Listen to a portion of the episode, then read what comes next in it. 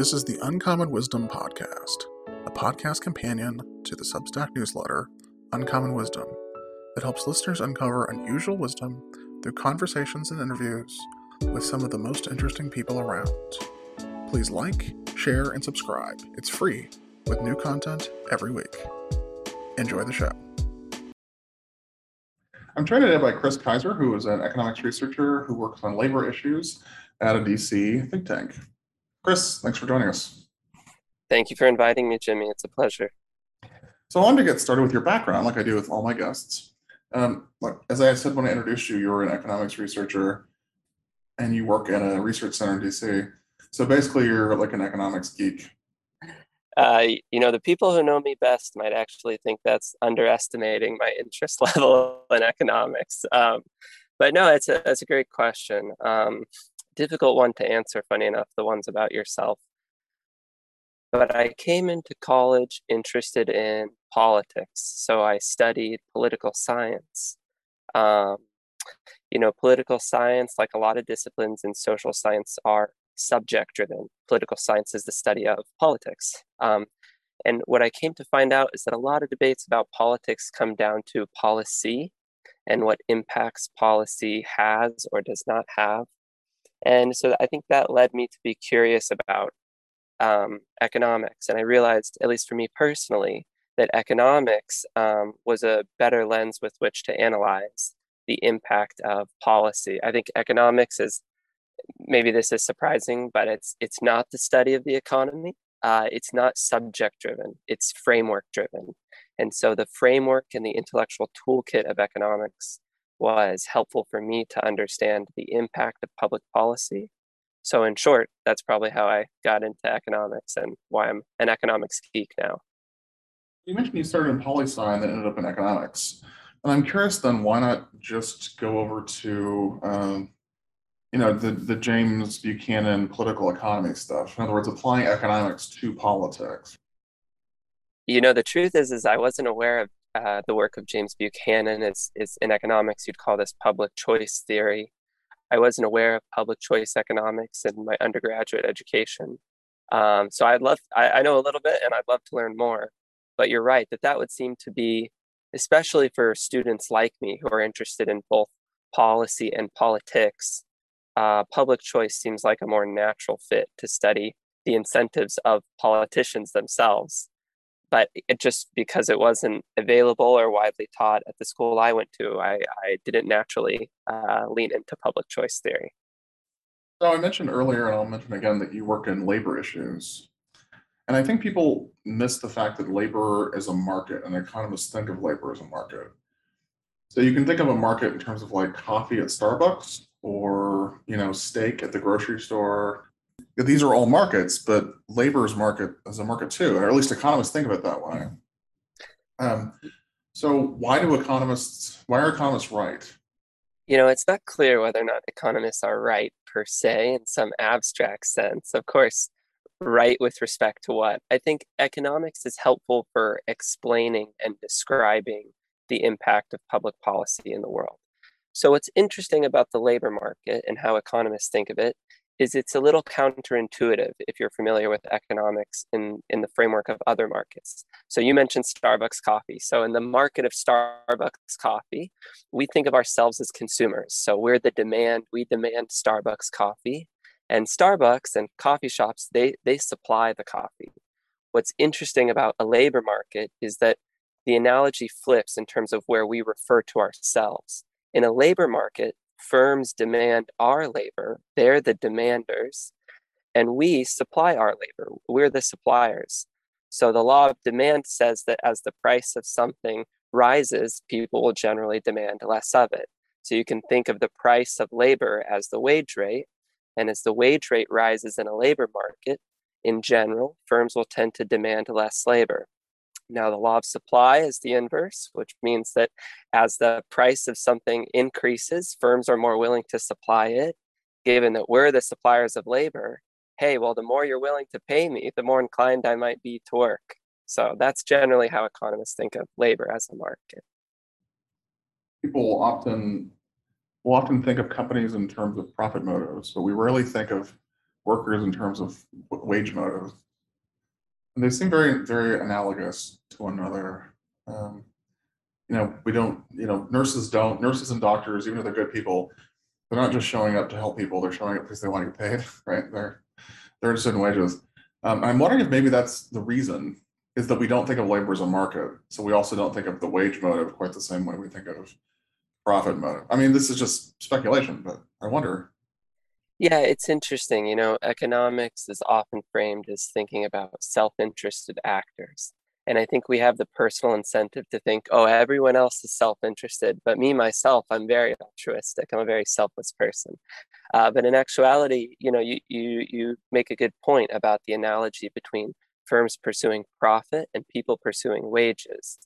Irrespective of whether or not you think pursuing your self-interest is good or bad, it, it does seem that we, at some fundamental level, are uh, self-interested enough to where most people choose to work because they get paid. It's some, it's a necessity for life per se, uh, but that the pay is not the only thing that's important for work, um, but it is significant, and it does does drive our, our behavior in, in some areas. There does seem to be, um, I was thinking the other day about um, labor as a market versus say like markets in coffee. And I thought there's something very interestingly disanalogous with labor. So one of the different features about labor is like, sometimes people will form labor unions, right? And they'll collectively bargain. And I thought, wouldn't that be weird if like Starbucks and Dunkin' Donuts got together and they're like, we're gonna form like this union of like suppliers, right? I mean, one way I guess this happens with companies is they merge, like one buys the other or something. Um, but it's kind of um, it's kind of weird. Like we don't, I don't know what the analogy would be on the goods and services side of forming a union to collectively bargain, right? It doesn't have a great connotation, but the word cartel is the one that comes to mind. And so, and and, and it's not to mean a pejorative. It's not, I don't mean it in any pejorative sense. Economists normally think of the Starbucks analogy that you talked about. I don't know, a bunch of coffee suppliers getting together to fix the price or say, hey, I'm not going to charge a lower price if you don't, we'll keep the price high. We'd think of that type of uh, anti-competitive behavior as a sort of cartel. And so again, putting the connotation of that word aside, uh, labor unions are similar in that Um, you know, they, they, the, the goal of many labor unions is to argue for higher wages than workers are otherwise receiving. Um, in no way am I an expert on any of these things, but from my general read of the economics literature, um, economists will view uh, cartels uh, as occurring potentially in both the traditional market of goods and in the labor market as well. And unions might be the manifestation of cartels in the labor market.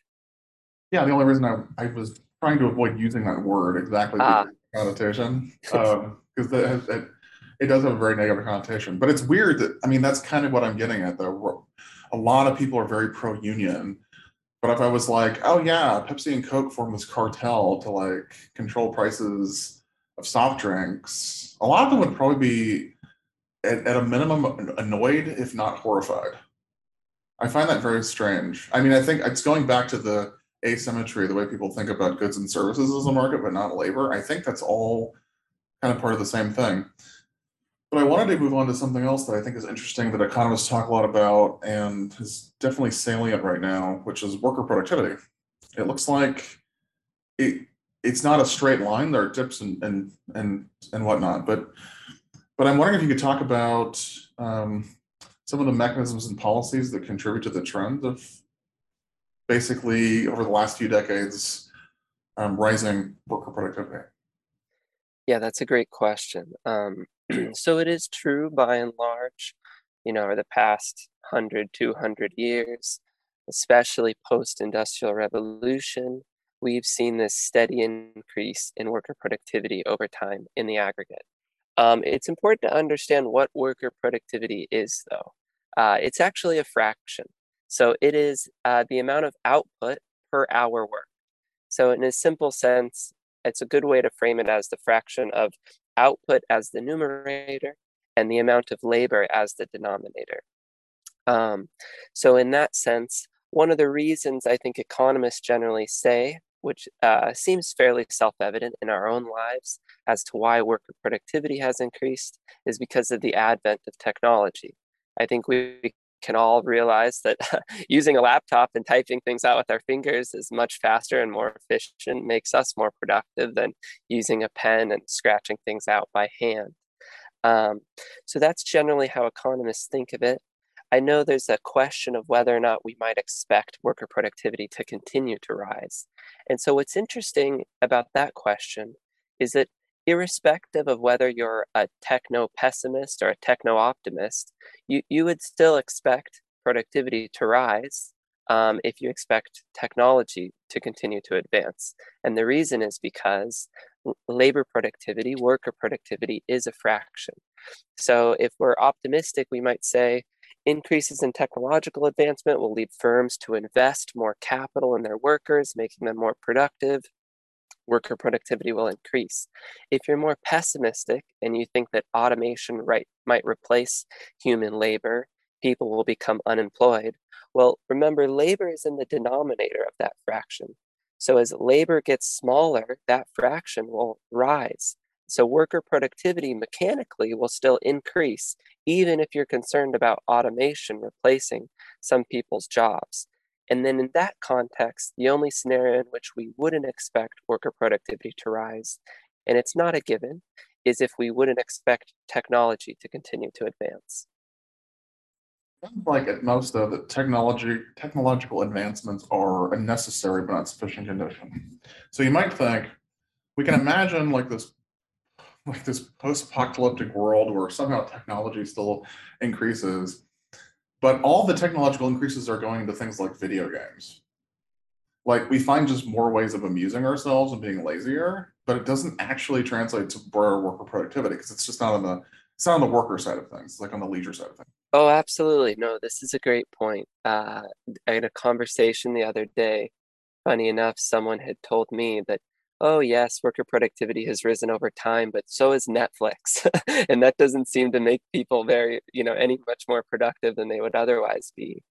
Um, so I, I think you're absolutely right. Um, necessary, but not sufficient, because as technology can make us more productive, it's also easy to get trapped in a uh, watching YouTube for hours at a time. And because of you know, how efficient YouTube is at sending us exactly what we'd like to watch and ten videos just like it.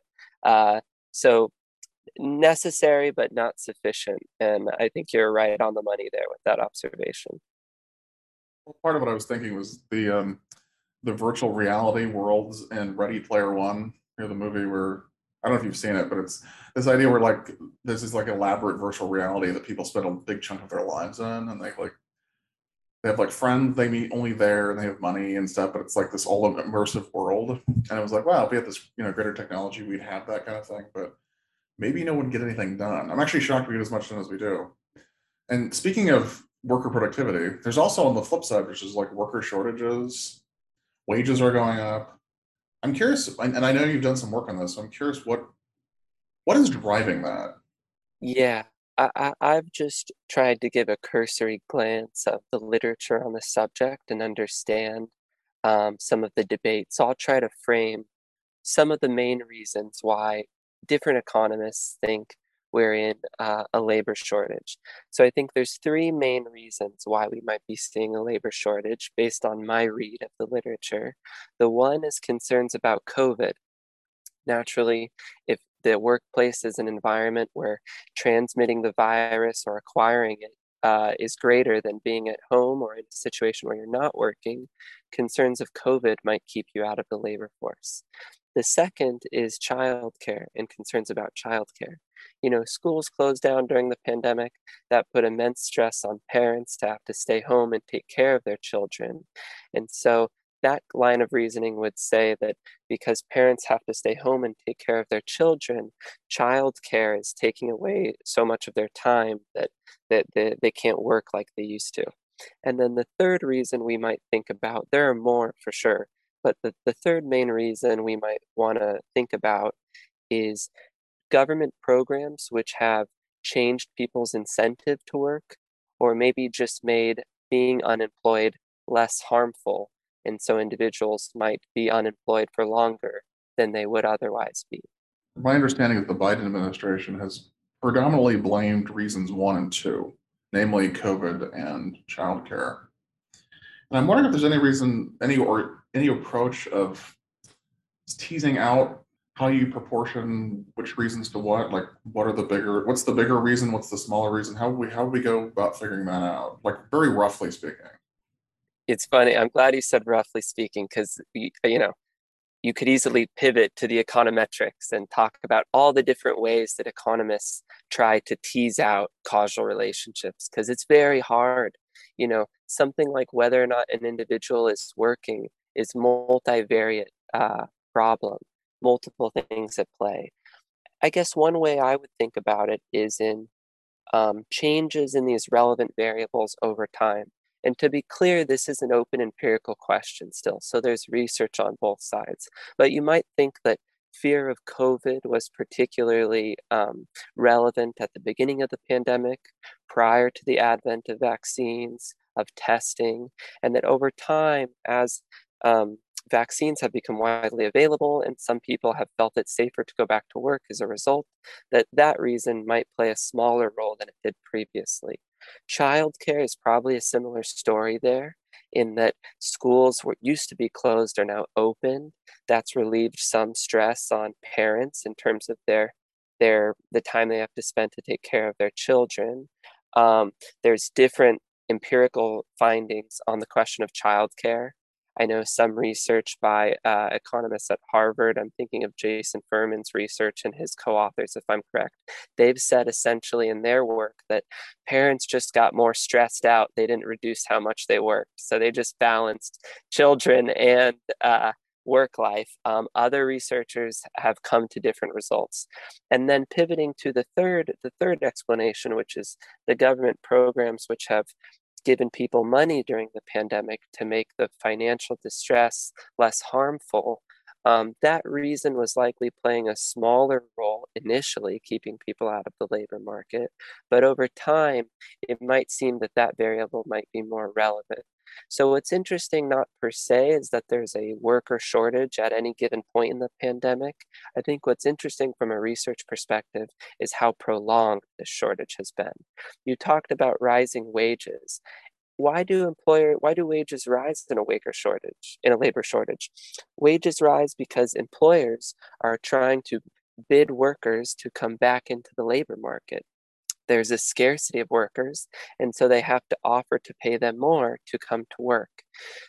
You wouldn't expect there to be higher wages forever. It's just to induce people to come back in. But given that there's a labor shortage which has lasted this long, and that wages are still being bid up, the interesting question is why this has occurred for so long. And that one is still uh, an open empirical question. I'm curious, in your opinion, um, what would encourage worker participation? So what would be something either employers could do or perhaps federal or state governments could do that would encourage it? Maybe there's maybe there is nothing, I don't know, but I'm curious what you think. So I'm not going to think of, try to ponder some original policy idea that no one has thought of before. What I will talk about is the earned income tax credit.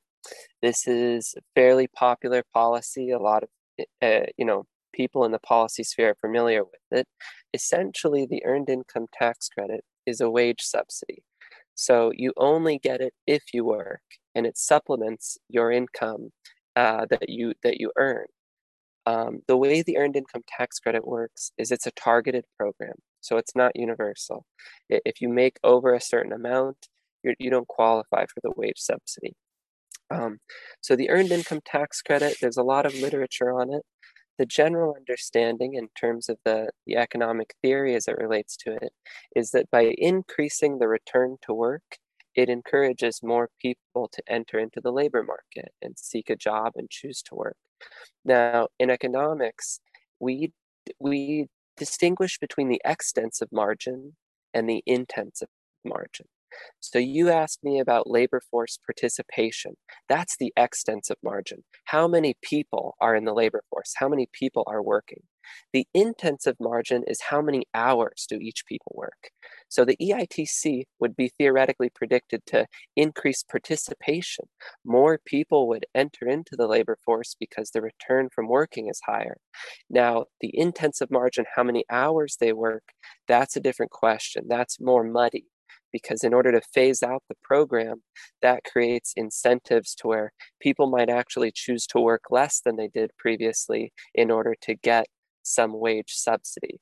So to answer your question specifically of increasing the amount of people who are employed or looking for employment, something like the E I T C is would be theoretically predicted to do that. What you're saying is this might get more bodies in the workforce, but it might not net you more hours worked in aggregate.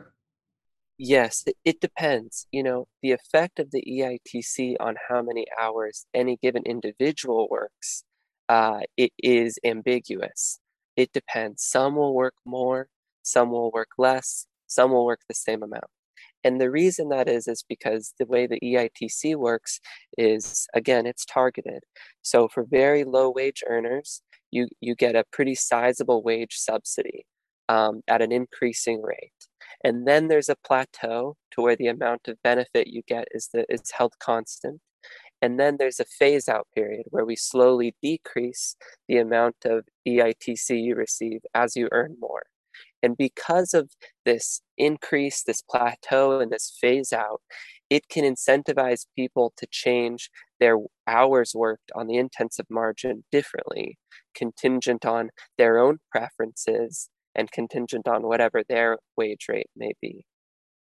I want to ask an education or a pedagogic question, and it's something that I face in my own work as a philosopher. If you're trying to explain stuff about labor markets as a market, or um, and you're trying to explain it to a non-economist, what approach do you use? I mean, I presume you don't use things like um, econometrics and like difference in difference measurements and stuff, obviously, right?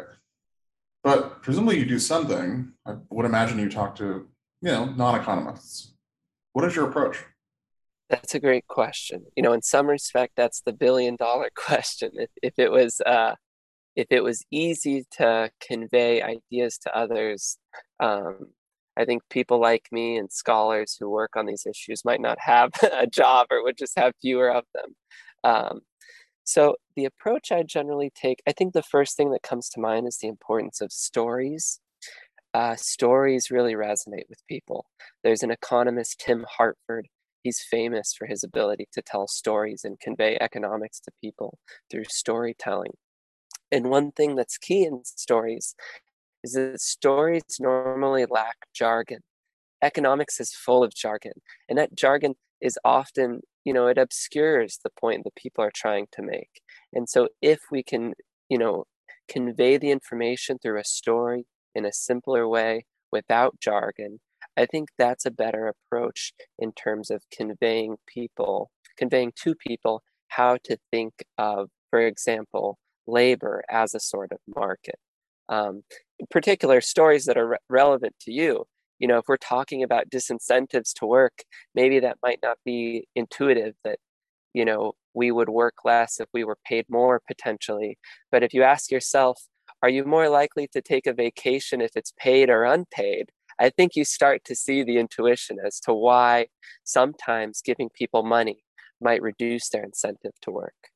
Speaking of being paid money, reducing their incentive, one of Andrew Yang's, uh, who's a former presidential candidate, and then he was a mayoral candidate in New York and lost, one of his central planks is universal basic income. And I'm wondering if we've undergone incidental experiments with universal basic income in the form of people getting a lot, like American citizens getting direct cash payments from the federal government. I'm wondering if you think this is one sort of a test of universal basic income, not a perfect test, but a very rough test, and whether or not it bodes trouble for Andrew Yang's views on this. You know, one thing we want to talk about with respect to analyzing how public policies that give lower income people or anyone money affect the incentive to work is actually whether or not it's universal or targeted, because those are associated with different sets of problems. So I'd actually argue that the experience over COVID might actually be a very poor test of what a universal basic income policy like might be, because while there were universal elements, for example, like we sent cash payments to almost everyone in the country, we also changed so many other targeted programs. We increased rental assistance, food stamps, temporary aid for needy families. These sorts of policies are targeted and associated with a different disincentive problems. So ideally, the clean test would be one in which we only expanded a universal payment to people. But because a lot of the other COVID-related policies expanded and messed around with targeted programs, um, something like unemployment insurance, a targeted program only for those who are unemployed, of course, um, it, it might actually be a difficult test in terms of to what extent something like U B I might disincentivize work. I think you're right that it's a bad test of U B I and ideal fix. In other words, if we're just doing universal basic income in that world, this wouldn't, this COVID experiment wouldn't be a very good test of what that world looks like. But let's think about this realistically. Suppose you want to follow Andrew Yang's policy and implement U B I. You're likely going to have special interests, politicians, voters, who are going to push to have not only U B I, but lots of other like in-kind assistance programs. You're going to get like a whole hodgepodge of a safety net, right? Like you're never going to get the clear-cut U B I with nothing else attached. That, and, and I mean, just politically, that's not feasible, I don't think. So what I'm wondering is if maybe it actually is a good test, given what would likely happen if you just added a U B I to the mix, which I'm thinking if you're going to U B I at all, that's probably what you're going to get. You're going to get U B I, you're going to get rental assistance, you're going to get you know, maybe food stamps. There's going to be this oh, this weird. In other words, if you really think about this from the, in terms of political economy, and it's it's just not clear to me, it's a bad test. Seems like a good one, actually.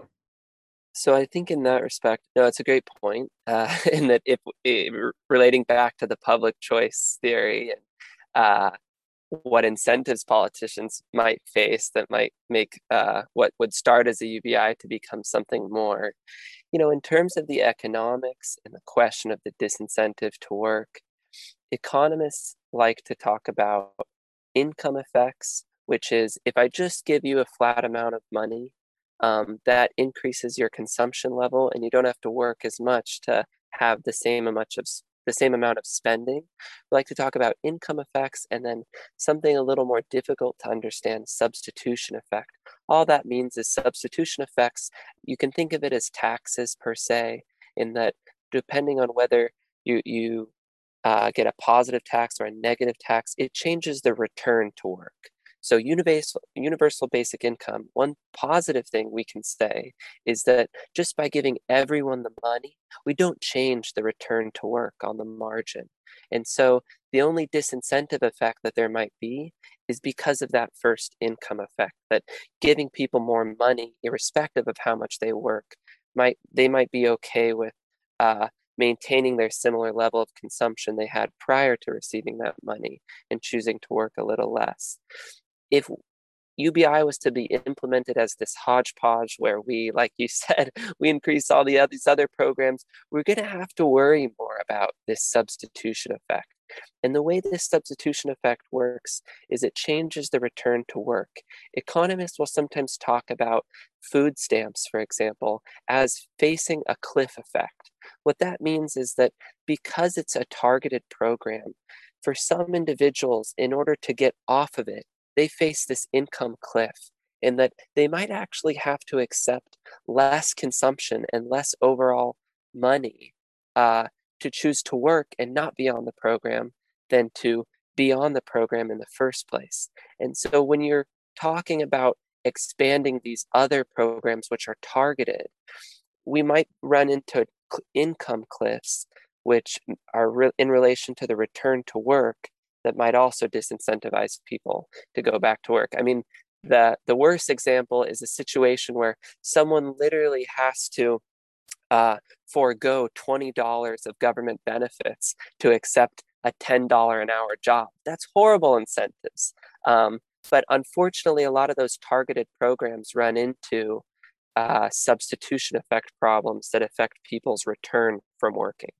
The only reason I brought up political economy stuff was just because it's just such a complicated thing. Um, but and the reason I bring this up too is that philosophers like to distinguish between um, arguments and positions under ideal conditions. So one ideal condition would be where everyone is justice compliant, and then under real world conditions where people are only partially justice compliant. And I think that gets lost a lot in these discussions, especially on the popular side of things, unfortunately. Speaking of getting lost, I'm curious if you think there's any aspect of the labor market that's like widely misreported or widely misunderstood, something that like you hear it a lot and you're like yelling at your T V or something and you're like, that's not right. That's a great question. Let me backtrack for one moment just to say, because you mentioned, I know your background is in philosophy and you're way more familiar with logical fallacies than I am. But just to say that there is a cost to a program, and that cost might be that it disincentivizes work, isn't to say it's one that we shouldn't pursue. We have to consider the benefits of it as well, and to whether or not we choose to implement said policy is really a matter of public debate, a matter for policymakers to decide. Economists just try to articulate and argue about what said costs and benefits may be. Um, to your question now about something that's widely misunderstood, this is a great one. Um, I would say unemployment. The unemployment rate is actually not a good indicator of the health of the labor market. And that sounds odd because the story we generally think in our minds is high unemployment is bad. That means people can't find jobs. So when the unemployment rate is high, there's a lot of people out of work. And we associate that with recessions and bad times. We think the inverse of a low unemployment rate. Low unemployment rate is good. Most people who are looking for a job have a job. We see this in economic expansions. The reason why the unemployment rate is not a great indicator of the health of the labor market is because the unemployment Employment rate too is a fraction, and fractions can be tricky, but the unemployment rate, what it technically is, is the number of people who don't have a job but are looking for a job divided by the labor force. And the labor force is those who have a job and those who don't but are looking. So notably, if you don't have a job and you stopped looking, you're not counted in the unemployment rate. So I'll give you an example, Jenny. In COVID, there was a period of time where we saw the unemployment rate, more recently in twenty twenty, we start to see it rise a lot. And so there's some individuals out there who are really concerned and, oh no, this isn't good. The unemployment rate is rising. But in my mind, I think of uh, there's an economist named Michael Ferren at the Mercatus Center. He was waving his hand saying, no, that's not what it means. It's actually a great sign, because what it means that the unemployment rate was rising in, in twenty twenty as we're coming out of COVID, it meant that people had shifted from not looking at all for a job to starting to look. And naturally, once people start to look for a job and they can't find one at first, at least, that means the unemployment rate will be high. And so in that case, the high unemployment rate was actually an indicator that the labor market is doing uh, better. So more generally, a quick analogy I'd use is baseball. It's hard to understand the game of baseball by just looking at any one given player on the field. And it's, so it's hard to understand the health of the labor market by looking at any given one metric. What we need to do, like in baseball, is look at all of the players on the field and how they relate to each other, to understand how the how the game works, but also to understand how the labor market uh, is functioning and whether or not it's healthy or not.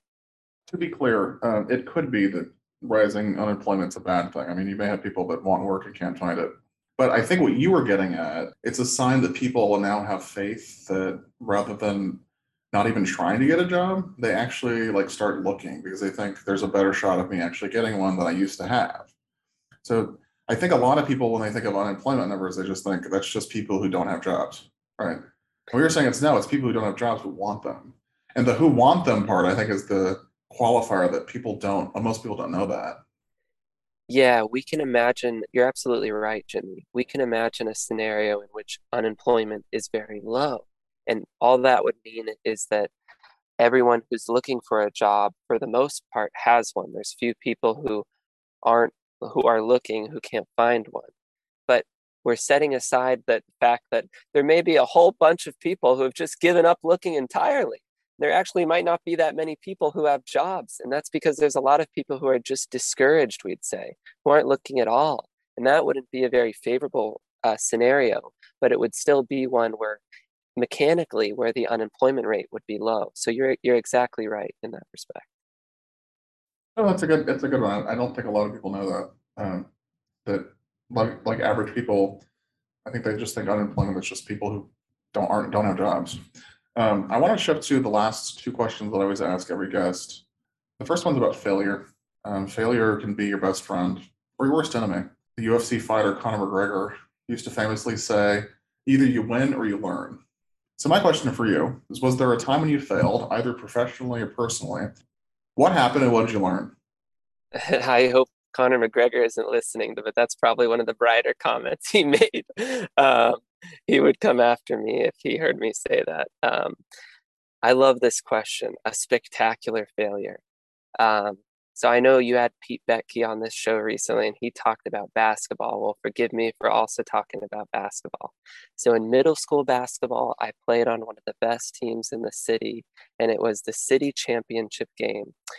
I was on this team, but I never played. I didn't play for most of the season, for most of the playoffs. And in this city championship game, I had not played a single minute. I sat on the bench the entire time. But for whatever reason, oh, there's twenty seconds left to go in the game. Our team is up by two. And presumably because he felt bad that I hadn't played in probably the past four or five games, he put me in the game.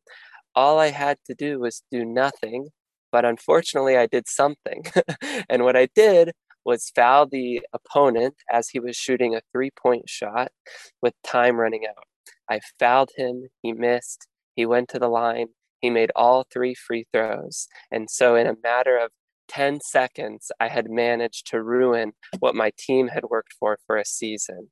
Uh, we lost that city championship game, and immediately it was very emotional. I broke out in tears and just felt horrible. I had let my whole team down. I, they had worked hard to come to this spot, and I had only hindered them. Uh, but what I learned from that, oddly enough, was that um, I needed I shouldn't care as much about what other people thought of me, because I had almost been put in a situation after that where no one thought I was very good. So I, I either had to decide that I wasn't going to care what other people thought of me if I wanted to keep playing basketball, or I would have to stop playing altogether. Naturally, after that, given everyone didn't think very much of me, but what I chose was to, to in response, was to say, okay, irrespective of the fact that people don't expect me to do very much, I'm going to let that motivate me because I know I am better than they think of me. Um, and on a brighter note, I went on to become captain of my high school basketball team and had a much more successful career. Uh, but in terms of spectacular failures, that would certainly be at the top of the list. That's pretty spectacular, if you ask me. My last question is a legacy question, and it's a question I don't say this very often, but it's a question that was inspired by James Buchanan. So it's a similar question he used to ask people when he had interviewed them for a job at George Mason. So, and I know you're a bit young for this question, but it's something to think about. I'm curious what you want people to say about you and your work in one hundred years. In other words, what do you want written on your tombstone would be another way to put this. Like, what do you want your legacy to be? Yeah, that's a great question. I will say it is odd to answer that as only twenty-two years old. Um, but, uh, you know, for me, I'd like it to say that I was intellectually honest. I think that's a pretty lofty goal in and of itself. I like to think that if at the end of the, at the end of my life, I could say that I, I earnestly tried to pursue truth, that would be enough for me, irrespective of whether or not I actually am able to ascertain truth and discover something cool. That's less important.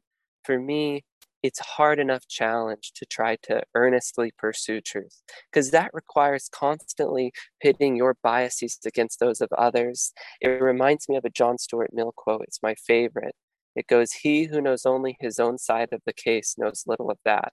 That is a lofty, lofty goal to live up to, to constantly read the thoughts of those who disagree with you, to question your own biases. So at the end of the day, if it said on my intellectual tombstone that I was intellectually honest and that I earnestly tried to pursue truth, that that would be enough for me, because I think that's actually a pretty hard goal. Not one that you think uh, as a student of economics would be too costly? That's a different question, Jimmy. No, just kidding. Oh, yes, it might be very costly, but I think it's worth it. Marginal benefit greater than marginal cost. Nicely put. Chris, thanks for coming on the show. Jimmy, it was a pleasure. Thank you very much.